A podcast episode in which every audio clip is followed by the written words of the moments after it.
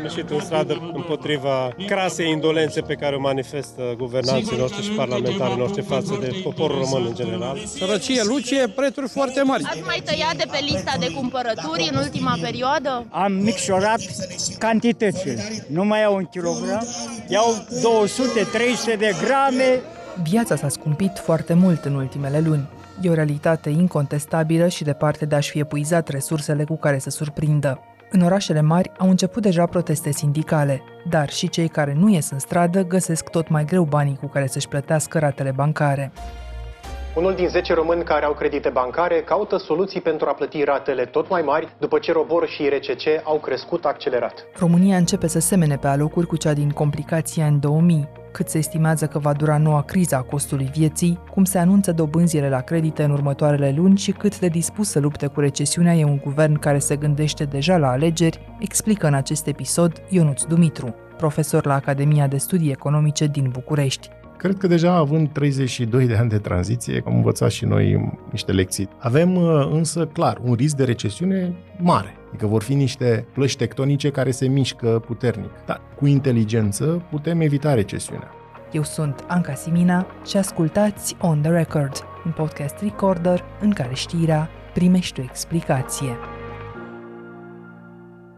Domnule Ionuț Dumitru, în seria momentelor de derută pe care le-am tot trăit în ultimii ani, ne pomenim acum cu încă unul, o stare de incertitudine mai degrabă, acutizată de faptul că ni se scumpește viața sau simțim că ni se scumpește viața de la o zi la alta. Dumneavoastră, ca profesor de economie, înțelegeți și de ce și speranța mea este că o să da. înțeleg și eu la sfârșitul acestei uh, conversații și atunci v-aș propune să plecăm chiar de la această explicație. Da, înțelegem că avem un război la graniță, înțelegem că prețurile în energie au crescut incontrolabil, dar acum încep să scadă. De ce totuși spirala asta a crizei pare că merge și mai departe? Suntem într-adevăr în ceea ce unii au numit criza costului vieții, de la costurile cu utilitățile, la prețurile la alimente, la prețul la alte bunuri și servicii, adică cam tot ceea ce înseamnă coș de consum al populației a registrat creșteri și creșteri semnificative, în special pe zona aceasta de energie au fost șocurile inițiale. Am avut șocuri foarte mari de creștere a prețurilor la energie, care au antrenat ulterior și efecte de runda a doua, prin costurile de producție, știu fiind faptul că energia avem în aproape în orice,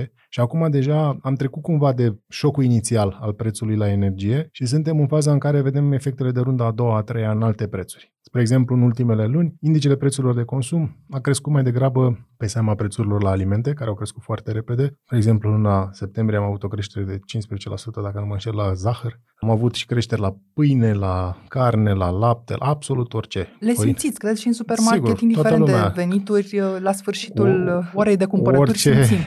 Orice cetățean care se duce și face cumpărături simte că dacă are același coș de consum, costurile sunt semnificativ mai mari decât acum un an sau acum doi ani de zile. Și evident, o inflație atât de mare s-a dus cumva și mai departe, se duce și în prețul creditelor prin dobânzi mai mari și vedem lucrul ăsta plecând de la niște dobânzi minime istorice, de fapt, că de asta mulți dintre cei care au luat credite la minimele istorice văd creșterile cele mai mari în rate. Vin doi ani dificili, așa, suntem avertizați din partea instituțiilor da. financiare internaționale. Rezonați cu acest tip de estimare? Vin doi ani dificili și pentru România? Cred că un lucru este foarte cert în momentul de față, că avem incertitudini mari la orizont. Adică nu știm ce se va întâmpla cu războiul din vecinătatea noastră, știm însă că lucrurile se vor deteriora la nivel economic, asta e o, aproape o certitudine. Avem un pericol iminent cumva al stagflației, care ce înseamnă o coexistență a inflației mari cu o creștere economică foarte mică sau chiar recesiune. Și, practic, Banca Centrală și în România și în alte state trebuie să găsească un echilibru foarte dificil, ca pe un orizont de 2-3 ani, termen mediu, să zicem, de acum înainte, inflația să revină în ținte. Deci spuneți 2-3 ani, nu doar 2.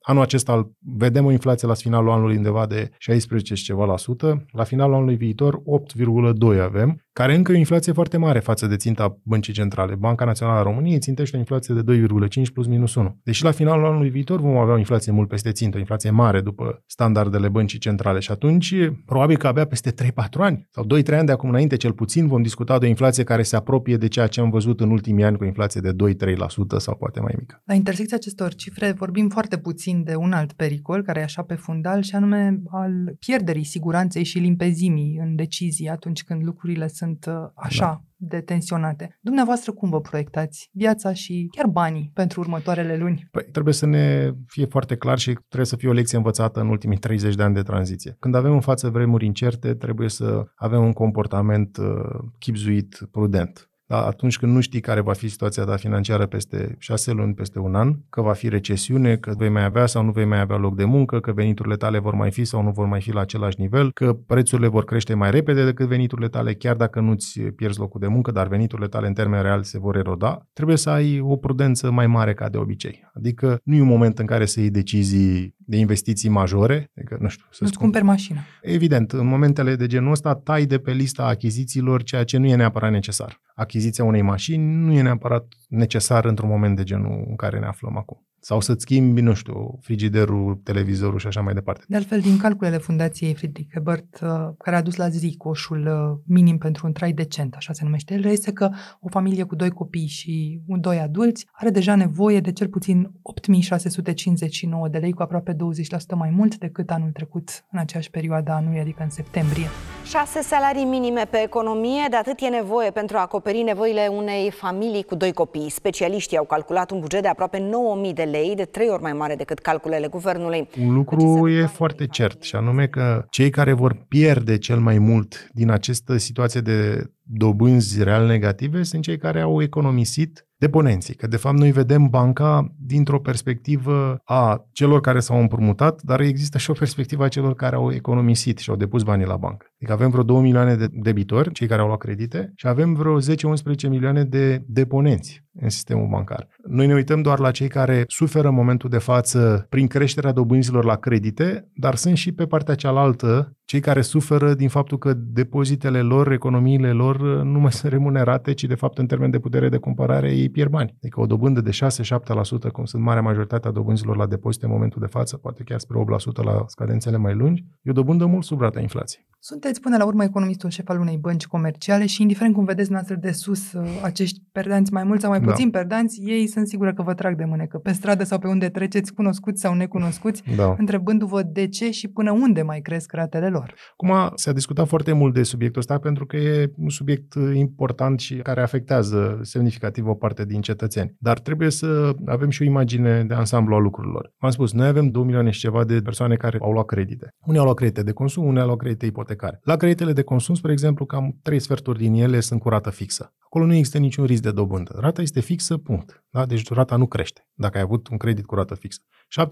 75% după datele BNR din creditele de consum sunt cu rată fixă. Dacă e vorba de un credit ipotecar, acolo avem cam o treime sunt cu rată fixă, pe o perioadă de 5 ani sau 7 ani de regulă, cam astea au fost produsele băncilor. Încă o treime sunt cu rată variabilă legată de robor și încă o treime o rată variabilă legată de IRCC. Adică undeva până la 400 de mii de oameni au astfel de credite care ar putea Cu să rată varieze. variabilă. N-am o 400 statistică de mii exactă, de da. oameni înseamnă și 400 de mii de familii în același timp. Sigur, vor fi afectați puternic, mai ales cei care s-au îndatorat cu rată variabilă la minimele dobânzilor. Adică era indicat la momentul ăla, știți cum e, după război mulți uite se arată, era indicat la momentul în care dobânzile erau foarte scăzute să iei un credit cu rată fixă. Poate nici acum nu e târziu dacă cineva se gândește să ia un credit, să contracteze un credit cu rată fixă. Dar asta e o Vârf- decizie bună, teoretic, așa pe termen mai lung? Evident, când discutăm despre viitor, nimeni nu are dreptate, nimeni nu cunoaște adevărul. Dar când ai dobânzile la minime istorice, te poți gândi în termen de probabilități. Care e probabilitatea mai mare? Să scadă dobânzile sau să crească? Dacă ele sunt la minime istorice. Vă dau exemplul meu personal. Eu am un credit cu rată fixă în lei. La momentul respectiv, într-adevăr, părea un pic mai scump decât un credit cu rată variabilă în lei. Dar acum, el este mult mai ieftin decât un credit cu rată variabilă în lei. Adică după ce a trecut un an și ceva de când l-am contractat sau doi ani. La început, Rata fixă aparent este mai costisitoare, dar în momentul în care se produce riscul de dobândă, adică crezi dobânzile, risc care era mai probabil decât de scăderea dobânzilor, ai un avantaj. Și acum, într-un moment de creștere a dobânzilor, spuneți că e de analizat posibilitatea asta a refinanțării într-un credit cu rată fixă. Sigur, într-un context în care dobânzile probabil că vor continua să mai crească. Acum, uh, suntem puși în fața unui mecanism care poate să pară paradoxal așa pentru buzunar uh, cel puțin, anume că Banca Națională a crescut dobânda de referință la 6,25%, ca urmare ratele la bănci vor crește și ele din nou acolo unde dobânzile nu sunt fixe, dar soluția e prezentată așa, ca o soluție de salvare, ca un medicament pentru o infecție pe care cumva am luat-o de Da. undeva în perioada asta. Explicați-mi, vă rog, această legătură. Cum anume eu, ca plătitor de rate mai mari, ajung să țină economia pe linie de plutire. E un cost sau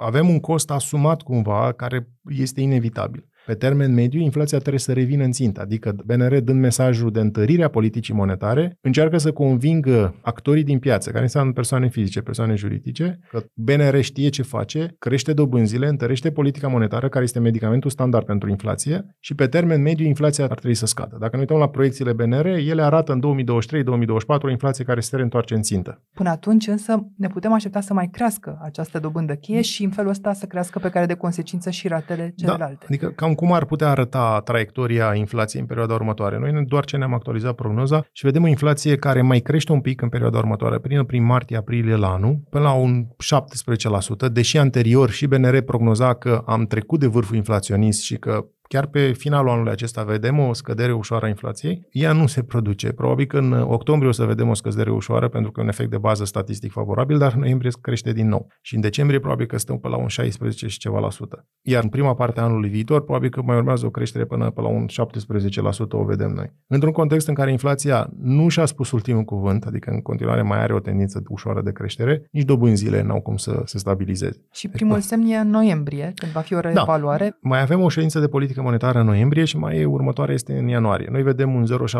creștere de dobândă de politică monetară în uh, noiembrie și încă un 0,5 o reducere de pas de întărire a politicii monetare în ianuarie 2023. Un procent acolo cât înseamnă rate. La, rate. E greu de spus, depinde de scadența fiecărui credit, de tipul fiecărui credit, de tipul dobânzii, de marja pe care o are fiecare client. Dar în mod clar, o creștere cu încă un 1,25 la nivelul dobânzii de politică monetară ar putea să mai însemne o creștere în robor faptul că roborul ar putea să mai crească ușor în perioada următoare, asta va mai aduce probabil o creștere de rate, nu atât de mult la cei care au robor, pentru că nu ne mai așteptăm la creșteri spectaculoase de robor, ci mai degrabă mai mult la cei care au IRCC, la care ratele cresc cu întârziere de 6 luni. Adică astăzi ei plătesc, cei care au indexare funcție de IRCC, plătesc o dobândă de acum 6 luni. Da? Și peste 6 luni vor plăti vârful dobânda acela de astăzi, pe care ne plângem ceilalți. Da, dobânda de astăzi care este semnificativ mai mare. Și știm de la BNR că avem în România 400 de mii de credite cu IRCC, foarte multe. Da, sunt relativ uh, multe pentru că nu avem cultura aceasta a riscurilor pe care ți le asumi. Adică, aparent, când vezi în față un credit cu rată variabilă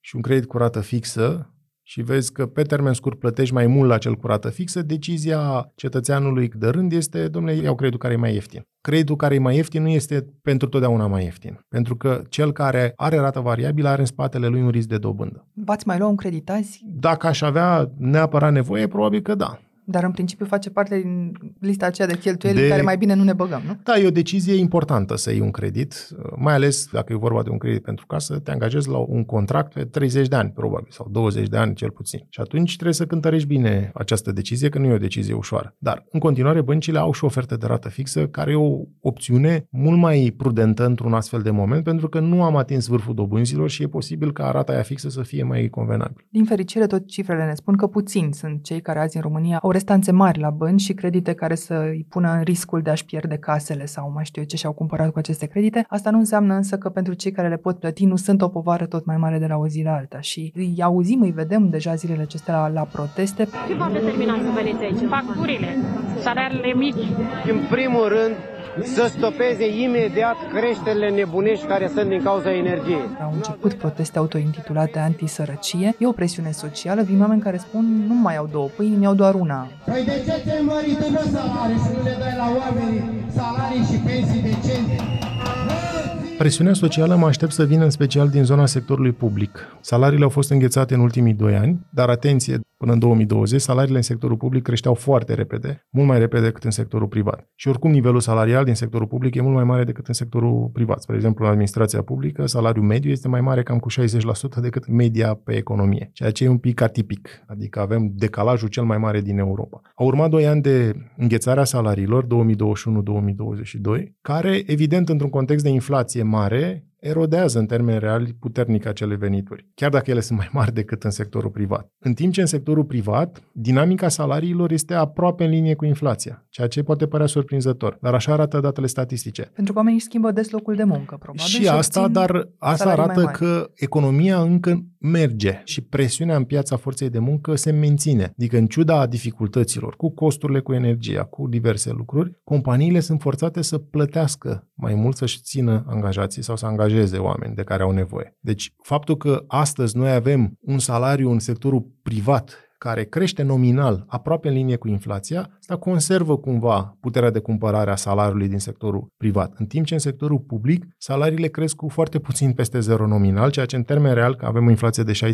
înseamnă de fapt o contracție puternică. De aici avem presiunea socială din partea sindicatelor în special, mai ales că ne apropiem și de următorul ciclu electoral. Știi, știm că lucrurile Se vor sunt corelate. Da. Adică mă aștept la o presiune socială destul de mare în anul următor, venită din partea sindicatelor, mai ales că se apropie următorul ciclu electoral electoral și știm că politicienii sunt sensibili la astfel de presiuni. Există în teorie sau în istoria recentă o soluție magică de ieșire din aceste găuri negre ale inflației, mai ales în context Da. electoral, cum spuneți? Da, e o întrebare bună. Problema este următoarea. Trebuie cântărite foarte bine aceste creșteri de salarii în sectorul public. Ele, salariile și pensiile, că apare întrebarea, domnule, trebuie să crească sau să nu crească salariile? Trebuie să crească. Când ai o creștere atât de puternică a costului vieții, nu ai cum să nu crești și veniturile celor care lucrează la stat, lucru care e o decizie politică, da? Și a veniturile pensionarilor. Problema este că trebuie să cântărești foarte bine acele creșteri, ce îți poți permite să dai, pentru că poți intra într-o spirală salarii-inflație din care cu greu mai ieși.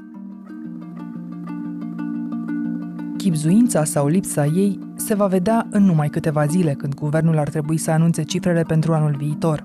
Ce ar fi de făcut în România ca 2023 să devină suportabil, iar recesiunea să fie doar glonțul care să ne treacă pe lângă ureche, explică mai departe tot economistul Ionuț Dumitru. Revenim! Aqua Carpatica din România, patria apelor minerale. E o asemănare între ce trăim astăzi și criza din anii 70 din Statele Unite, când inflația a crescut enorm după embargoul impus Occidentului de țările producătoare de petrol. Atunci, Statele Unite au ieșit la lumină doar după o perioadă de dobânzi foarte, foarte mari, 10, chiar 20%. Sunt și asemănări, sunt și deosebiri, dar cred că putem învăța niște lecții de atunci. Șocul de atunci nu a fost unul de termen scurt. El a fost acomodat în mai mulți ani. De asta spuneam la început că inflația nu dispare la anul. Adică a durat aproape Da. 10 ani să se Durează iasă niște din criză. ani. Exact, durează niște ani până ieși dintr-un astfel de șoc. Noi nu discutăm de o creștere de 2, 3, 5%. Noi discutăm de creștere de, spre exemplu, la prețul gazului sau prețul energiei electrice pentru consumatorul industrial, discutăm de o creștere de până la 10 ori. Mhm. Adică e o creștere uriașă, indiferent cum te uiți la cifre. Un astfel de șoc nu poate fi acomodat sau poate dispărea, resorbit pe termen foarte scurt. El probabil că se duce pe mai mulți ani. În al doilea rând, iarăși o lecție importantă. Spuneați că au dus dobânzile chiar spre 20% la momentul respectiv. Cei care au reacționat mai repede au avut mai puțin de suferit, apropo de ce fac băncile centrale. Dacă amâni tratamentul, costurile vor fi mai mari. Adică dacă spui, domnule, nu pot să fac uh, creșteri de dobânzi, că e inutil, de fapt, va trebui la un moment dat să faci și să faci mai mult decât ai fi făcut în scenariu în care le făceai mai repede. Și când vine un an electoral, ești uh, tentat să sugerezi băncii naționale să nu crească dobânzile într-un ritm Nu, accelerat, nu? da. Ca să nu crească ratele, ca să nu-ți vină Noi- oamenii la ușa guvernului. Noi credem că Banca Centrală are independență și vedem că a crescut dobânzile deja de mai multe ori și o va mai face pentru că lucrurile se pot complica. Uitați-vă la țările dezvoltate. De exemplu, Germania are o inflație care n-a mai existat de zeci de ani, de 50 de ani. Noi am mai trăit inflații de 2-300% în anii 90. Da, E, chiar am trăit asta și ne înfioară gândul că am putea să ne întoarcem acolo. Nu ne întoarcem acolo, clar, dar noi am mai văzut inflație mare într-un orizont de timp nu foarte îndepărtat. Dar Germania de zeci de ani, de o generație poate, n-a mai văzut o inflație atât de mare. Adică noi am mai trăit perioade cu dobânzi de 10, 15, 20%, când lucrurile s-au mai stabilizat. Nu vorbim de anii 90, când eram încă în transformări brutale. Dar când lucrurile s-au stabilizat, în anii 2000, noi aveam încă dobânzi mari. Dobânzi de 10% nu erau ceva neobișnuit. Deci nu ne întoarcem la atmosfera anilor 90, dar la atmosfera anilor 2000 e posibil. 2000 a fost anul în care românii au ieșit din nou în stradă. e posibil să trăim acea perioadă din nou, din perspectiva nivelului dobânzilor, dar să sperăm că nu pentru mult timp. Anul în care a avut loc o mișcare de protest aproape în fiecare zi, anul în care românii, nemulțumiți de guvernarea cederistă, i-au readus la putere pe Ion Iliescu și PDSR. Dar e destul ca Banca Națională să dea un nou ton și societatea să strângă din dinți sau are și guvernul o carte de jucat uh, și bine și la timp, dacă se poate? Da, dacă Banca Centrală strânge șurubul, întărind politica monetară, politica fiscală nu trebuie să facă opusul, adică să înceapă o sarabandă a creșterilor de cheltuieli, pentru că năruim eforturile politicii monetare și costurile pentru societate vor fi mult mai mari. În concluzie, degeaba sună un clopoțel de la Banca Națională dacă nu se aude și la guvern, da? Și Exact. de acolo nu sună alt clopoțel mai departe. Exact, avem nevoie și de un angajament ferm din partea politicii fiscale prin politici prudente. Spre exemplu, anul ăsta, dacă ne uităm la execuția bugetară, aparent ai putea închide deficitul bugetar mai mic decât uh, ce și-a planificat guvernul. Așa că ni se va transmite că stăm bine, cifrele sunt bune. Eu sunt convins că nu o să traducem. terminăm cu un deficit mai mic, să nu subestimăm capacitatea de a cheltui bani în sectorul public. O spuneți gândindu-vă la toți anii care au trecut. Exact. Dacă ne uităm în toți anii care au trecut, pe finalul anului, întotdeauna am avut cheltuieli mult mai mari. Am avut o lună decembrie și cu deficite de 2% din PIB într-o lună. O listă mare de primari care au nevoi și o listă mare de miniștri care vor să le îndeplinească ultima Dorințele. dorință din anul Dorințele. respectiv. Plus că urmează și un 2023 care e sub amprenta ciclului electoral viitor. Se rotește leadership-ul la nivel de guvern, vom avea un uh, 2024 an electoral, știm că deja în anii preelectorali lucrurile se complică. Se rotește leadership la guvern. Trebuie să mă opresc un pic aici pentru că l-am auzit pe Marcel Ciolacu, viitorul prim-ministru din ce știm până acum, vorbind despre plafonarea prețurilor după ce s-a întâmplat asta cu prețurile la lemnele de foc. Și domnul Marcel Ciolacu, întrebat de Europa Liberă, spune așa. Dacă mâine guvernul plafonează prețul cu care se vinde uleiul la 6 lei, fără să ofere nicio Dacă compensație, există o zonă de speculă pe acel produs, da. să fie Gata, puțin ne-am, clar. Deci ne-am dumneavoastră, păcălit-o, Marcel Ciolacu, ne-am păcălit, considerați ne-am că guvernul păcălit. poate acționa în piață pentru a Da. plafona prețul oricărui Da, produs. în situații de criză, da. Vă repet foarte clar, da. Ce efect ar avea un mercurial în lipsa altor măsuri Haideți să revenim la, necesare? să zicem, ABC-ul economic. Peste tot în lume, și avem experiențe recente în Ungaria, spre exemplu, unde s-a plafonat prețul într-o piață liberă, cum vrem să fim, a apărut un lucru care e inevitabil. Penuria. Da? Uitați-vă la Ungaria, care a plafonat prețul la benzină motorină și în scurt timp nu puteau alimenta decât uh, o anumită cantitate. Adică nu mai exista produsul la liber. Așa cum și la noi se întâmplă deja cu lemnele de foc. Exact. Degeaba pe hârtie plafonăm prețul dacă produsul nu mai există. Și dacă plafonarea nu e o soluție pentru niciun guvern în nicio circunstanță din câte deduc, de la ce idei de bază ar trebui să plece bugetul pentru anul viitor în condițiile în care situația de criză nu mai e un secret pentru nimeni acum? În primul rând, trebuie să reducem deficitul bugetar. Să ai deficit de 6-7% din PIB, când dobânzile cresc foarte repede și când toată lumea se uită unde să investească în condiții de risc mai mic, investitorii vor penaliza pe cei care au dezechilibre mari. Și noi suntem o țară cu dezechilibre mari. Deci, principiul numărul 1, trebuie să reducem deficitul bugetar, obligatoriu. În al doilea rând, trebuie să ne gândim cu cât creștem salariile și pensiile. Iarăși o decizie cheie. Vedem că se gândesc, fac analize, fac estimări, să vedem care sunt cifrele finale și care va fi decizia. Ați pus aici o chipzuință în Da. dreptul acestei idei. Ce înseamnă chipzuință? Chipzuință înseamnă să te întinzi cât ți-e plapuma, în termeni simpli. Adică... Plapuma e că încasezi 10 lei și dai 9 pe salarii, pensii și asigurări sociale. Cât Exact. te poți întinde? nu prea te mai poți întinde prea mult pentru că ai și o problemă de resurse disponibile. Adică noi avem acei 10 lei de care spuneați dumneavoastră, sunt foarte puțini. Adică noi colectăm din taxe și impozite un 27% din PIB, media europeană e de 40-41% din PIB. În termen comparabil, noi colectăm mult mai puțin decât mediile europene. Degeaba visăm noi la autostrăzi, școli, spitale, servicii publice europene, că nu avem resursele lor. Trebuie să fim realiști și să plecăm de la această constrângere pe care o avem. Dar avem și o problemă în același timp cu acest lucru, pentru că nu poți să susții a la lung să zicem, statul și serviciile publice și, până la urmă, și securitatea națională, că te lovezi niște șocuri, pandemie, război, Doamne ferește, tu nu ai resurse. Adică ești un stat uh, incapabil să susții, că toată lumea în momente de criză se uită la stat. Să ne dea, să ne facă, să ne subvenționeze, să ne crească salarii, pensii și așa mai departe. Dacă statul nu are resurse, cu ce poate să o facă? Și dacă vedem, să zicem, un mai mult de 10% în dreptul creșterii de pensii și salarii, să ne întrebăm de unde vine creșterea asta. Da, trebuie să vedem uh, toată configurația bugetară. Adică poate să fie 10%, poate să fie mai mult sau poate să fie mai puțin. Depinde de configurația bugetară, adică să vedem care sunt măsurile cu care guvernul vine pentru anul viitor. Poate face rost de mai mulți bani. Poate să fie și asta o opțiune, da? Deci, domnule, eu vreau să cresc salariile cu mai mult de 10% sau pensiile cu mai mult de 10% și colectez mai multe resurse din domeniul X, Y, Z. Trebuie să vedem. Din considerente politice evidente se evită subiectul creșterii taxelor, mai ales că am amintit deja de două, trei ori de anul electoral. Dar credeți că o astfel de discuție va deveni în scurt timp inevitabilă? Cred că la un moment dat ă, statul trebuie să ia o decizie. Cum face ajustarea aceasta fiscal-bugetară? Și cu cât amânăm decizia și rezolvarea problemei bugetare, cu atât riscul creșterii ad hoc de taxe crește. Adică eu cred că există o secvențialitate logică în rezolvarea problemei veniturilor bugetare foarte mici pe care statul român le are. Și anume, trebuie să închidem, să zicem, golul de colectare la TVA, spre exemplu, care e uriaș, 30 și ceva la sută din ceea ce ar trebui să colectăm, nu colectăm la TVA. Primul lucru pe care trebuie să-l faci este să colectezi taxele mai bine pe cele pe care le ai astăzi, înainte de a te gândi la altele. Da? Numărul 2. Să închidem toate portițele de optimizare fiscală. Și sunt nenumărate lăsate de-a lungul Adică scutiri. Ca scutiri să... și regimuri gen micro-întreprinderi, PFA-uri. Toate astea iau timp însă. Creșterea Sigur. de taxe e mai rapidă. Asta și spuneam că dacă amânăm rezolvarea problemei, riscăm să ajungem într-un punct uh, în care a treia opțiune este cea pe care o luăm, și anume să creștem taxele. Dar n-ar trebui să ajungem acolo până nu le rezolvăm pe primele două. Există taxe care cresc când se rezolve ecuația actuală? Știm că nu e recomandat deloc, e contraindicat să crești taxele când economia suferă adâncești recesiunea. Și am mai trăit filmul ăsta. Adică aduceți-vă aminte de 2010. De ce suntem nevoiți acum să luăm măsuri aspre de austeritate? Dacă n-am crescut taxele, pentru că eram cu cuțitul la os, pur și simplu nu aveam resurse să plătim salarii și pensii. Ce soluție avem?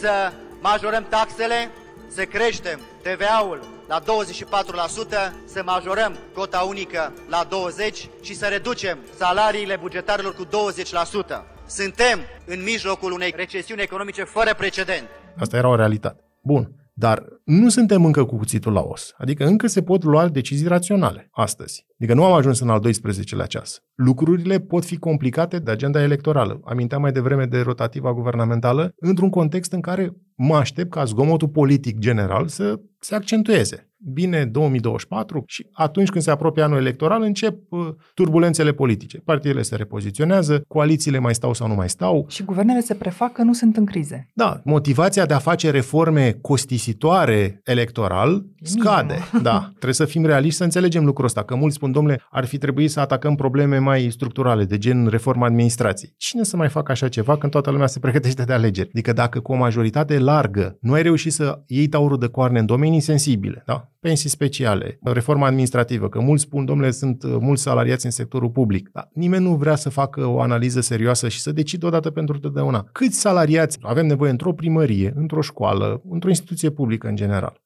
Da? Sunt decizii cu costuri politice foarte mari, pe care nimeni nu și le mai asumă când se apropie alegerile, când toată lumea încearcă să se repoziționeze. Ipotetic vorbind, dacă în mai 2023 s-ar schimba guvernul și ar veni un guvern foarte curajos, ar putea rezolva problema asta mai repede și cu mai puține dureri? Sigur, noi avem niște probleme structurale majore în buget, adică probleme care au rădăcina adâncă în timp. Hai să vedea colectarea taxelor. Da? Ea nu a apărut de ieri de azi. România nu a colectat niciodată mai mult de 26-27% din PIB din taxe și impozite. 28, cred că am avut maxim.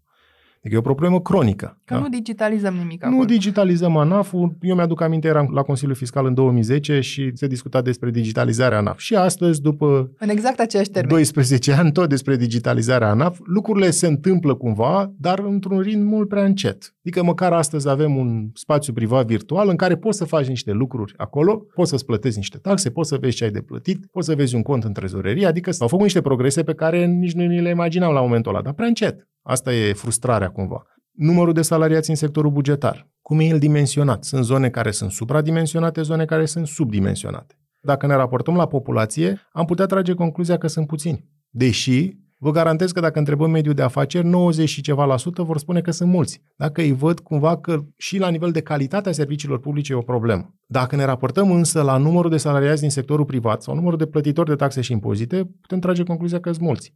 În sănătate, spre exemplu, probabil că sunt foarte puțini. Sau în școli. În alte zone, probabil că sunt foarte mulți. O economie cu multe cangrene descrieți într-o situație care stă să se complice și mai mult. În concluzie, nu suntem încă cu cuțitul la os, cum ați spus mai devreme, dar vin ani complicați, electoral și nu numai. Da. Certitudinile pe care le avem în acest moment sunt că lucrurile se deteriorează și că dobânzile bancare vor mai crește. Incertitudinile sunt însă nenumărate, Da. de la durata războiului din uh, Ucraina până la cum se va rostogoli spre noi criza țărilor din vest și, desigur, câte companii vor mai rezista și aici până la final. Rămâne de asemenea deasupra noastră ca o sabie, așa, cuvântul recesiune l-ați uh, menționat și dumneavoastră Da. zilele trecute ca pe un posibil preț pe care va trebui să ni-l uh, asumăm. Ce ar presupune, în acest caz, o trezire la realitate, individual și ca societate? Cred că deja având 32 de ani de tranziție, am învățat și noi niște lecții din ciclurile acestea economice, care sunt inevitabile. Boom economic, recesiune, coexistentă cu criză sau nu, că sunt nuanțe diferite. Avem uh, însă, clar, un risc de recesiune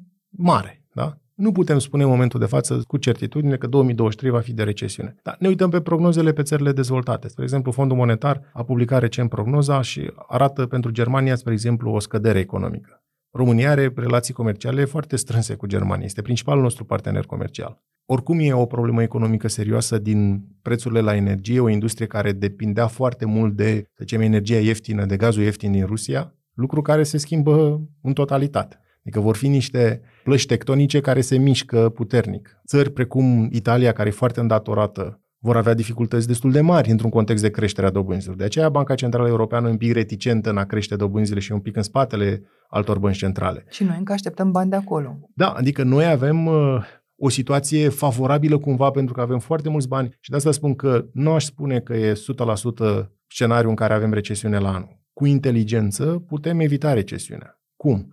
Soluția e următoarea. Soluție pe care au aplicat-o polonezii în criza financiară. Polonezii nu au avut recesiune în criza financiară. Și rețeta succesului a fost atragerea de fonduri europene. Noi avem disponibil 80 de miliarde. În termen de procent din PIB, ca să ne dăm seama de dimensiunea fondurilor, avem la dispoziție între 4 și 5% din PIB în fiecare an în următorii șapte. Dacă ai absorbi nu 100%, că nu o să absorbim 100%, dar măcar un 50, 60, 70% să zicem, ar fi un stimul foarte mare pentru economie și am putea evita recesiunea. Deci dacă noi am lansat un program masiv de investiții publice din fonduri europene, sunt convins că dificultățile economice ar fi mult mai mici. Să ne așteptăm individual la condiții de viață mai aspre, să acceptăm asta și guvernamental să așteptăm competență. Asta spuneți. Da, cred că nu e timpul trecut. Pentru noi, cred că PNRR-ul acesta a fost o șansă așa apărută de nicăieri, în plus față de fondurile europene clasice pe care le aveam de la bugetul Uniunii Europene multianual, au apărut acești bani care ne-au aproape ne-au dublat resursele disponibile.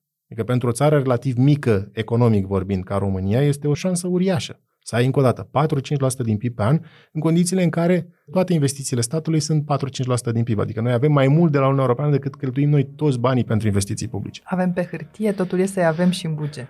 Îi putem avea, adică dacă depunem eforturi, eu cred că banii respectivi pot fi absorbiți. Și sunt exemple de succes în toată țara. Orașe, chiar și comune care au absorbit foarte mulți bani europeni și s-au dezvoltat exemplar. Cred că trebuie să multiplicăm astfel de exemple și putem uh, avea succes.